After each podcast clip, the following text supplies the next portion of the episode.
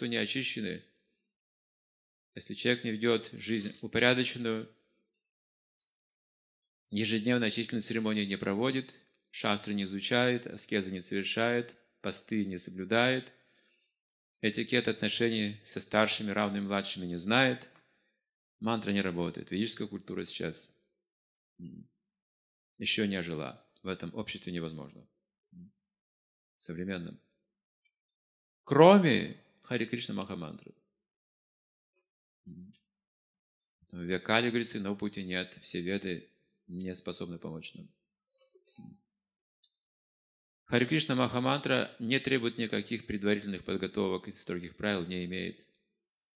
Она работает при всех обстоятельствах, чистая, нечистая, не имеет значения.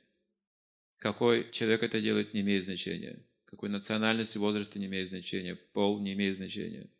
Образование не имеет значения. Происхождение не имеет значения.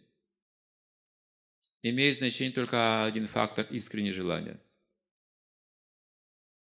Она даже не требует посвящения. Не нужно получать посвящение, чтобы повторять Хари Кришна Не требуется. Но есть, конечно, проблема в нас. Избегать оскорблений.